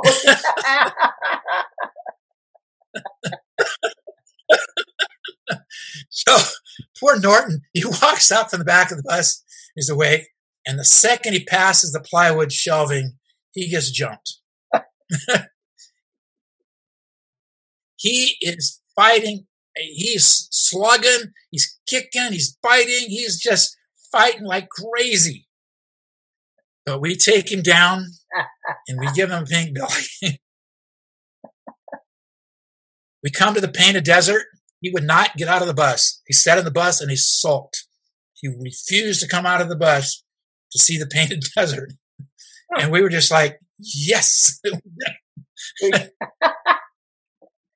You know, accomplished. yeah, mission accomplished. See, this is what Oh, happens. you never did anything stupid in high school. oh no, I'm sure you never did anything stupid in high school. no, no, never. Me never. I mean, Uh, high school kids, they don't ever do anything stupid. you, you put high school boys in a Okay, well, I got to tell you about for a month and a half. Yes. You know what? Do you, what do you expect? Uh-huh. Well, yeah, something's going to happen. Something's going to happen for sure. Okay, well, I'll tell you about my Washington, D.C. trip because this one's kind of a classic. Um, I'm not on the trip. The trip leaves. Uh, I am in charge of the concession stand for the summer. So I'm running the concession stand. Um, so I decide, okay, what do we make the most profit on? Slushes. So I'm going to push slushes. I'm going to make a slush of the day kind of thing. And I'm having a great time running the concession stand. One evening around 7.30, Mr. Francis Ostergaard comes up to me and he says, okay, Mr. Lee, uh, they need you to go to the trip. I go, what? They need you to go to the trip. Mr. Coulter has been driving the camper and he got too close to a truck and clipped this mirror on the side of the camper on this truck. And so he's not going to drive anymore. We need you to go back and drive the camper. Okay. And we already have your ticket for your flight. You're flying out of LAX tonight at 1130. So you need to go home and pack. I'm like, oh, okay. So, now, this is before cell phones, before, you know, this is when to communicate, you had to get on a telephone and call, you know, call, collect, or whatever. So, Mr. Ostergaard tells me, okay, when you get to Washington, D.C., the trip's not going to know where you are. So call me and then the trip is going to call here and I'll tell them where you are so they can pick you up. Okay. But DC is three hours ahead of us. So don't call before nine because that'll be six o'clock here. I'll be here by six. You can call then. Okay, fine. So I go home, I pack, I got my sleeping bag, got my clothes bag, I got my duffel bag with, you know, your wash up stuff and all the other stuff. And then they say, oh, yeah, and the trip's running low on booklets, so we want you to carry this bag as well, full of booklets. So I got all these bags. So I arrive in Dulles Airport in Washington, D.C. Dulles Airport is not in Washington, D.C., it's about a 45 minute drive out of Washington, D.C. I got to get into D.C. So I start walking along, asking every bus driver, because there's all these buses out there, where do you go? Where does this bus go? And one guy says, Oh, I go to F and 10th. And I go, Okay, F and 10th. I kind of know where that is. I've been to DC on other trips. So I'll ride this bus. So I take that bus in. I get off. So I'm there with all this stuff. He said, Yeah, this is just a boring corner. I'm going to just walk. So I pick up all this stuff and I'm walking.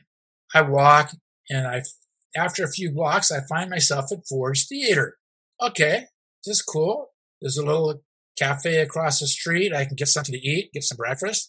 So I go in there, buy breakfast. Now I can't go home yet because it's too early because it's seven o'clock in the morning and I can't call till nine. So I go in, I get a Reader's Digest. I go outside. I'm sitting out there. On, nine o'clock rolls around. I call Mr. Ostergaard's there right on time. I tell him where I am, sitting right across the street from Ford's Theater. Should be really simple to find me. Okay, no problem. So I sit there.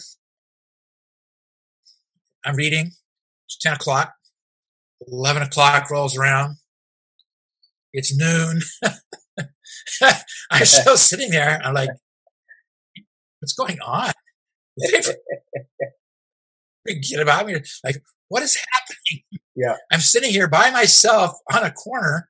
I've been here now for like, let's see, noon. I got here. I've been here for five hours and I'm just sitting here.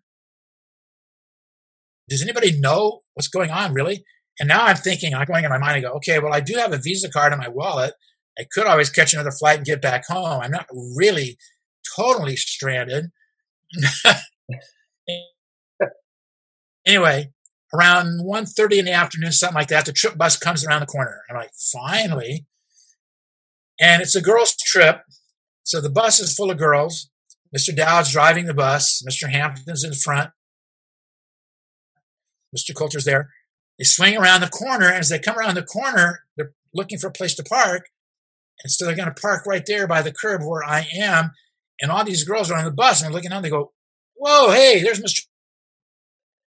Lee, and they all start waving. Like, what's he doing here in Washington, D.C.? Matt, they weren't coming to pick me up. They were coming to tour Ford's Theater. Wow. Just sheer chance, sheer coincidence. I do not know when they were planning to pick me up. They seriously were coming to tour Ford's Theater, and there I am. So that's my most classic trip story of all time. or the craziest one, I guess. So yeah. Wow, that is impressive. Uh, that is, what are the chances, right? Uh, very crazy stuff. Exactly. What are the uh, what are the odds of that? Needle like, in a haystack. Yeah, yeah. They could have been going to the Jefferson Memorial. okay, here's a, here's a, a couple a couple. We're uh, we're chatting a while here. I, hey, I got nowhere to be. This is great. Uh, where, uh, let's see. Uh, okay, he said, John told me you, you pitched in Nashville in front of uh, family, front, front of some of your Tennessee family. What's that story? Oh yeah, I did. Um, okay, this is probably around 1958. I'm gonna, I, I'm almost certain 1958. So like my a junior year in high school, whatever. Uh, we were playing baseball around the country, and we were coming to Nashville, Tennessee. It was really cool because that was the coolest thing ever. We actually had a motorcycle escort into the city. Whoa. With the flashing lights and everything in front of our bus. We went and met the mayor of the city. He gave us the key to the city. These people took us out to this park where there were tables covered with food, just tons of food. And then the next day was going to be the baseball game. Well, it was Gary Lunny's turn to pitch, but he got sick. And that game, he ended up sitting in the bus holding a plastic bucket in his lap the entire game. so I got to pitch. And all my relatives came to see the game because it was in Nashville. So that was the coolest thing ever. I got to pitch in front of all my cousins and aunts and uncles and everything. So that's pretty cool. Great wow. experience. What a, what a special uh, memory. That was very special. A game that I really remember really well pitching in was in Jacksonville, Florida. Well, Enid, Oklahoma as well. But Jacksonville, Florida, it was hot in the summertime and humid. Ooh. And Mr. Hampton insisted you were a pitcher, you had to wear an under jersey under your baseball shirt, like you know, three quarter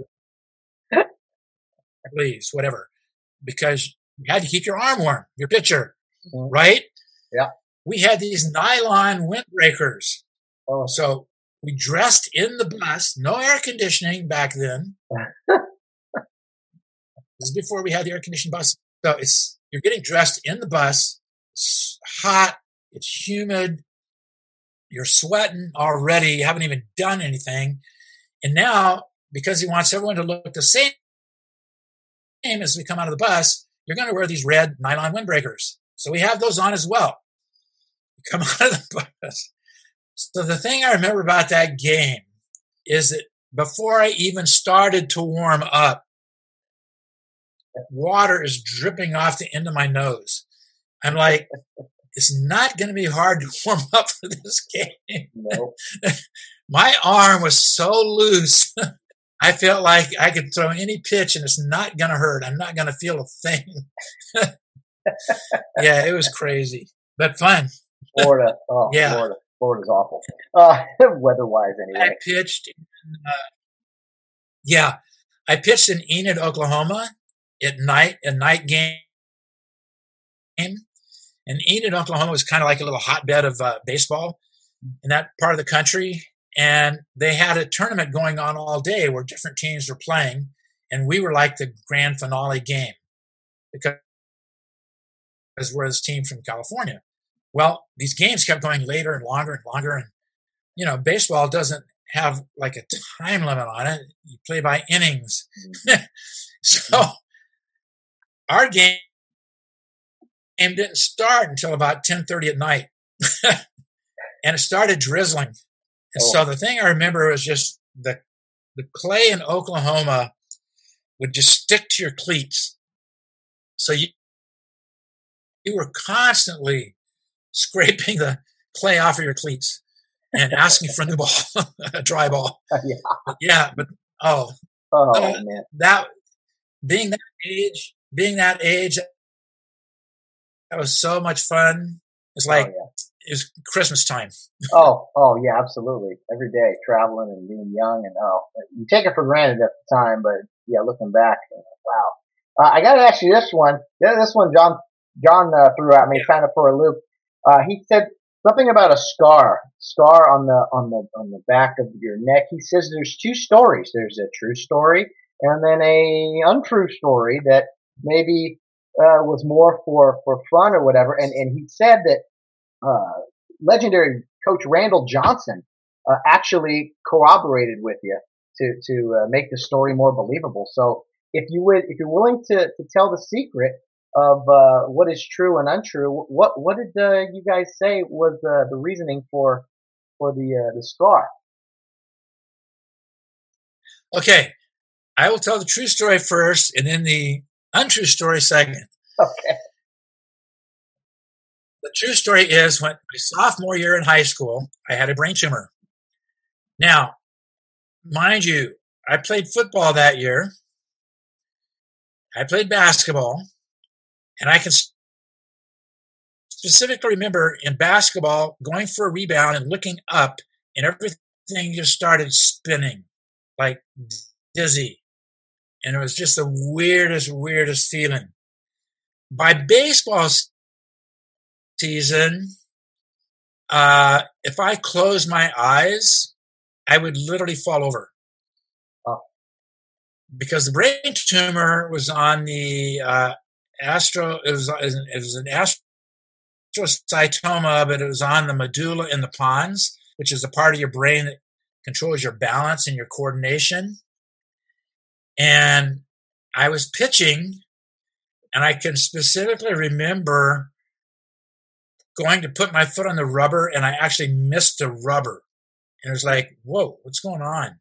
So there's all these weird things. And then Mr. Hampton, my coach, started noticing, you know, that I kept holding the back of my head and I kept doing these weird things and says, something's wrong. So my parents took me to the doctor. They did some tests. And the next thing I knew, I'm in Huntington Hospital. and uh, fortunately for me, my doctor is uh, was named Doctor uh, C. Hunter Shelden, and he was the head of the Neurological Society west of the Mississippi. I had the top doctor on the West Coast because this is before lasers. This is before uh, brain, you know, CAT scans and all that stuff. I didn't know that I had a brain tumor. I didn't know what was wrong with me. One day they come in, they give me a shot, put me to sleep. Next thing I know, I'm awake in bed. My head has been shaved. My head is bandaged. Its bandage is coming down the, my back, so I can't even turn my head. There's two tubes coming out of the back of my head, draining fluids off, and I am immobile. And I missed the whole last quarter of school. I went in the day before Easter, and I don't know for sure how long I was in the hospital, but it was a really long time. And when finally uh, they came to get me out of bed, uh, I literally could not stand. My legs had atrophied to the point where I could not stand, and they had to do therapy. Anyway, so that was my brain tumor. That's the true reason there's a scar on the back of my neck. Now, I'm the Atlantic bus driver, and kids are always asking for stories. So one day, I said, okay, I'll tell a story. So I just totally off the top of my head, I come up with this name. The orangutan's toe. sounded cool. Story where uh, I was a, a newspaper reporter, and I put Mr. Johnson into into the story as being my partner, the other newspaper reporter. And we were down in Borneo because that's where orangutans are, is in Borneo. Where, where's Borneo? So we're in Borneo, and we and we discover these uh, archaeologists, and we figure out that they're going for this treasure and so forth. So I won't tell the story because it's a really long story. I drug this thing out for like a long time. I just kept, you know, running into uh, leeches in the river and poisonous snakes and just, you know, uh, boa constrictors and rhinoceros and elephant and just all kinds of things. but and uh, uh, these uh, wild uh, natives that uh, headhunters, headhunters. But we finally get to the cave and we find we find the treasure and everybody ends up getting killed except for Mr. Johnson and myself and we escape and we get back and but we don't have the treasure and so the way I tell the story is yeah uh, we always think one of these days we'll get somebody to get us and we'll fly down a helicopter and we'll fly over all these dangerous areas and we'll get to that cave and we'll get that treasure. Anyway, so that's the story. So I tell it. So then I, I get the idea Mr. Johnson's the Indian bus driver. I'm going to tell Mr. Johnson about this story. So I tell him, so he starts telling it on the Indian bus. so I pull in the Atlantic bus, I get out, the Indian bus pulls in, and all these Indian kids come running up to me. Are you Mr. Lee? Are you Mr. Lee? I go, yeah, yeah. They go, oh, can we see that? Do you really have a scar on the back of your neck? I go, yeah, I really do. You want to see it? So I show them the scar, and they go, oh man, Mr. Johnson, telling the truth. This is awesome. that's that's that is incredible. I love it. That's well, our, our connection was getting a little choppy there. And I, and I would always tell, yeah. Anyway, it was it was fun. Oh, what was the um? Sorry, the connection's getting a little weird here. What what was the? Would you say the orangutan's toe? What was that? Oh well, the thing is, these guys had a, a little golden statue of an orangutan monkey, and they had a clue. The clue was the orangutan's toe. So when we get into this cave, there's like this big giant room with like about a 20 foot high ceiling, and there's these seven statues of the orangutan monkey out of stone, carved out of stone, and there's no treasure. So we're mm-hmm. like, well, this is a bummer. So I go over and I lean up against the big toe of one of the statues and it moves. And of course, it opens a secret passageway and we get into where the treasure is. Okay.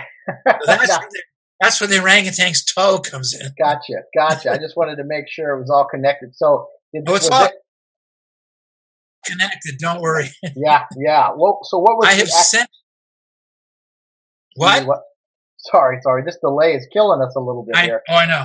Uh, it's okay. We'll finish up soon. But what was the specific uh, injury, I guess, that in the story where you got the scar, or was it just? Uh, oh, it was from a rhinoceros. Oh, I barely escaped with my life. Mr. Johnson saved me. he shot the rhino. oh, that is that is incredible. I love it. Um, uh, yeah, I, uh, oh man, I, I love the story with Kare Youth League. You can't say enough. Uh, this is the one I want to end on if we can. Our connection's kind of getting choppy here. I do apologize to the listeners. Uh, sure. But, uh, okay, whether you want to tell it or not, uh, John told me there was a couple of, uh, we'll say near, uh, post game fights, not only at Chadwick, but at Flintridge Prep also. Uh, if, if hey, if you want to keep those top secret, that's fine. But I, that kind of jumped off the page to me about a couple almost uh, fights uh, after games. well, I don't know if it was almost or not, but and I do not remember anything about Flintridge. Okay. So I think John's making that one up. but uh, Chadwick was the real basketball game at Chadwick. The, the Chadwick coach actually shoved one of our players during the game. I mean, during a timeout, kind of, whatever. Uh, it was Mike Whiteside. And I just saw that and was just like, dude, that is a punk thing to do. Yeah. so the game's over. Their coach is walking out of the gym and I'm there with my wife, thank goodness. and I just I just pop off at this guy, and it's like, wow, you're a really big man, you know. You push a high school kid around. Wow, tough guy, something like that. And so then he starts mouthing off back to me. My wife is grabbing my arm. Dear, what are you? Let's go. Let's get out of here. What are you doing? Nothing happened. Just just words. just words. but, so yeah you know, I just thought it was such. I just thought it was such a punk thing to do. Oh yeah, oh definitely, yeah, definitely was. Uh, you know what? But in you telling that story, I got to tell you, Mister Lee, you sound exactly like one of your sons, uh, Bill Lee, in that situation. I think that's where Bill gets it from. Uh, yeah. The difference is Bill probably would have taken a punch. oh, I know his. I, the Flintridge story just popped into my head. Oh. I know the Flintridge story now. Okay. This was a basketball game at Flintridge, and Ken was playing. During the, game, do you remember Steve Almond? Yes. Or did you Well, know Steve Vaughn? I knew. Hey, a Gator, great Gator. Okay, well he was he was in junior high at the time, and somehow during the game he walked over over to the restroom or whatever, and two Flintridge kids took his basketball away from him. So Steve comes back to the bleachers or whatever, and he says this happened. So John and Bill get up because they've already graduated. They walk over into the Flintridge locker room area and take the ball back. Get it back. I don't know how that all happened. I wasn't there, but they got the ball back. That's all I know. So Steven gets his ball. Okay, the game ends. People are going out to the bus, the parking lot. Ken goes to the bus. He realizes he's left his Letterman jacket in the gym. So he runs back to the gym. The bus leaves, parking lot's clearing out. So as Ken comes walking back out of the gym with his jacket, there's about seven Flintridge guys standing at the doorway, kind of blocking it. Like, yeah, they want something to happen. Well, Ken basically ignores them, just kind of walks to them, but they follow him all the way to our car. So the back of the car is open. Ken's putting the basketballs in and his jacket and so forth. And these guys are obviously looking for trouble. And they're mouthing off to Ken and they want to start a fight. So Bill gets out of the car.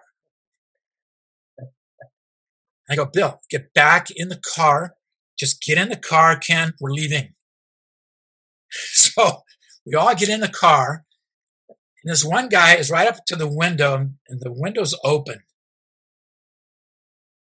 Bill reaches out the window, grabs the guy's arm, and yanks him almost into the car. And I'm like, Bill.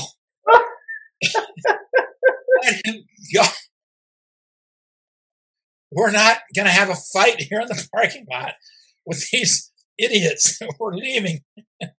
so we did. We drove off, and the, and by this time, there's no one else there. Everyone else is gone. We're like almost the only car in the parking lot. I go, oh, great. So Oh. we we left. That was that was the near fight, I guess, for Flint. At least that's the only thing I can think of. Yeah.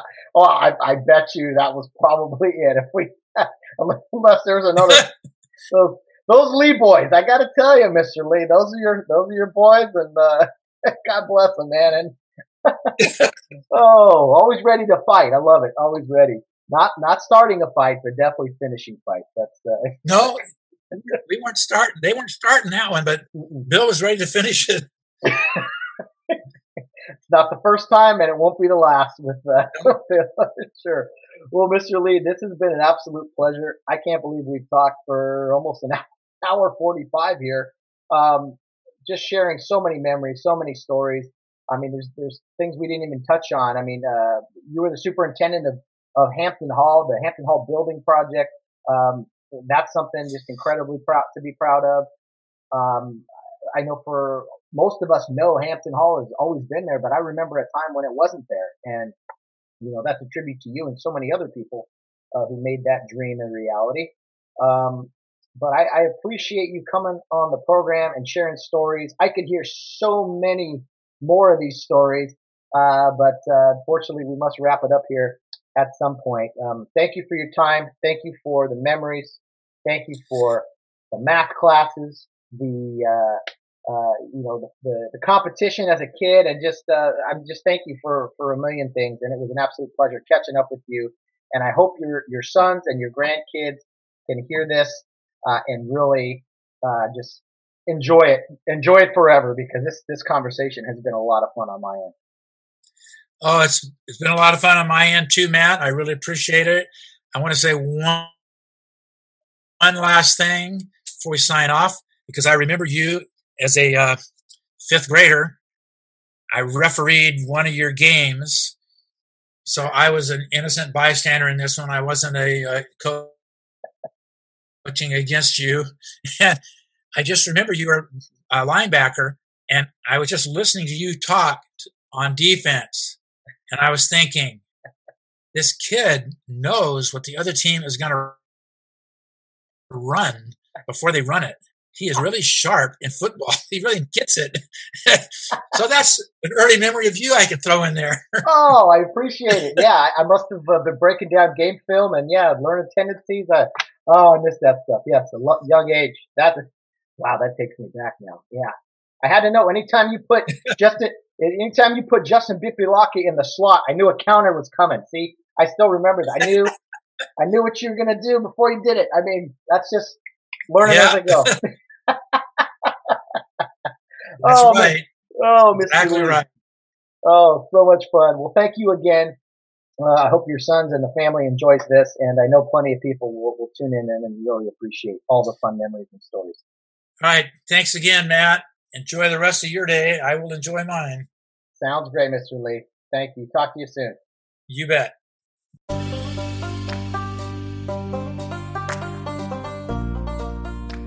Well, it was an incredible honor to have Mr. Lee on the program today. I can't think of a better way to celebrate our 200th episode than to have an incredible man like Mr. John Lee Sr. on the program. And uh, man, what a, what an honor, what a what a privilege it was to hear uh, from him and to hear the kind words he had for me and uh, just all the, the stories. I mean, what can you say? The memories, uh, the kind, the, just all the things, he, the, all the stories he said about his his boys, uh, his his wife, Mrs. Lee. Uh, just just an incredible conversation. One of my favorites uh, by far. And if my audio had only been a little bit better, I think uh, I would have felt a whole lot better about all this. But anyway, thank you for bearing with me, guys. Um, of course, trying to do something nice, something wonderful, and of course, something's got to go wrong, right? But hey, that's life. We get through it. And uh, again, Mr. Lee, thank you so much. Thank you so much, not just for coming on the program today, but for everything uh, that you have done, the tremendous example you have been to so many people, uh, the role model, model you have been to your, your sons. They are all, uh, all three of them, incredible men themselves now, and they are just passing it, passing it on down, being, carrying on your example. And, uh, man, we, we, we got to find a way to, to sit down and have some of those those tacos soon. I don't know who's going to make them. If it's uh, uh, you know John Lee Jr.'s wife, or or we can all have a, a Lee gathering. I mean, I'm in wherever it's got to be. I'm in for a, a Lee family family reunion somewhere, someplace, just just so we can have these tacos. I mean, it's got to happen. And uh, in all seriousness, I would love to see everyone at some point uh, when things settle down here. Uh, but a tr- tremendous love to the Lee family, all the boys, uh, the, all the grandkids, Mr. Lee himself. Uh, I can't say it enough. Uh, just an absolute privilege and an honor to have him on the program and say so many uh, kind words and share so many memories. Uh, I enjoyed it very much, and I hope everyone else did out there as well. Okay, what a way to uh, ring in our 200th episode. I can't say it enough. That was a lot of fun. We'll have to put something together really big for our 300th episode. We have some time to think about it and to uh, make it happen. But man, our 100th episode was a, a, a, a tribute to Ken Drain uh, with all of his former players. We got uh, Mr. Lee here on our 200th episode, uh, incredible storyteller.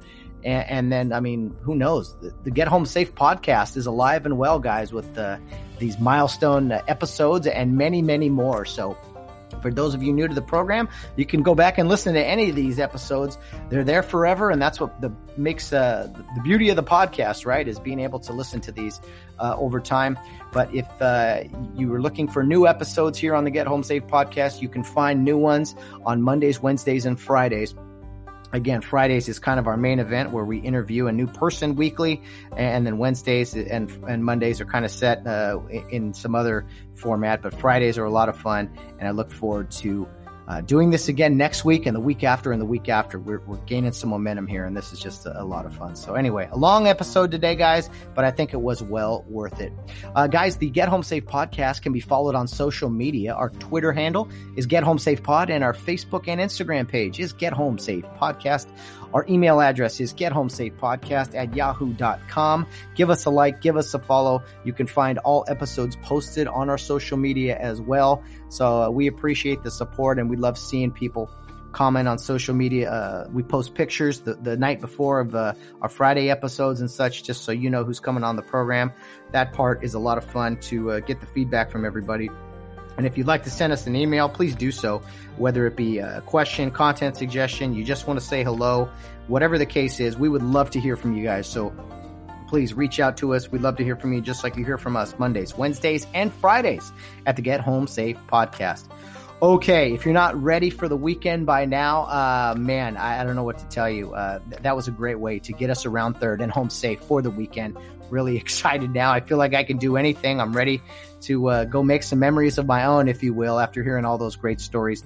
So, guys, uh, please have a great, safe weekend out there. Uh, I hope uh, you enjoyed the program and I hope you enjoy all our episodes. I hope you'll be back with us on Monday as I have some strong opinions about some of the news and events that have been going on, maybe some sports topics as well. Uh, that'll be my plan for next week alongside uh, alongside also having a Wednesday and Friday show, but that will be the next time you hear us on Monday. I hope you will join us. Thank you for joining us again today. But guys, as always, whether you're out on the town or rounding third base, get home safe.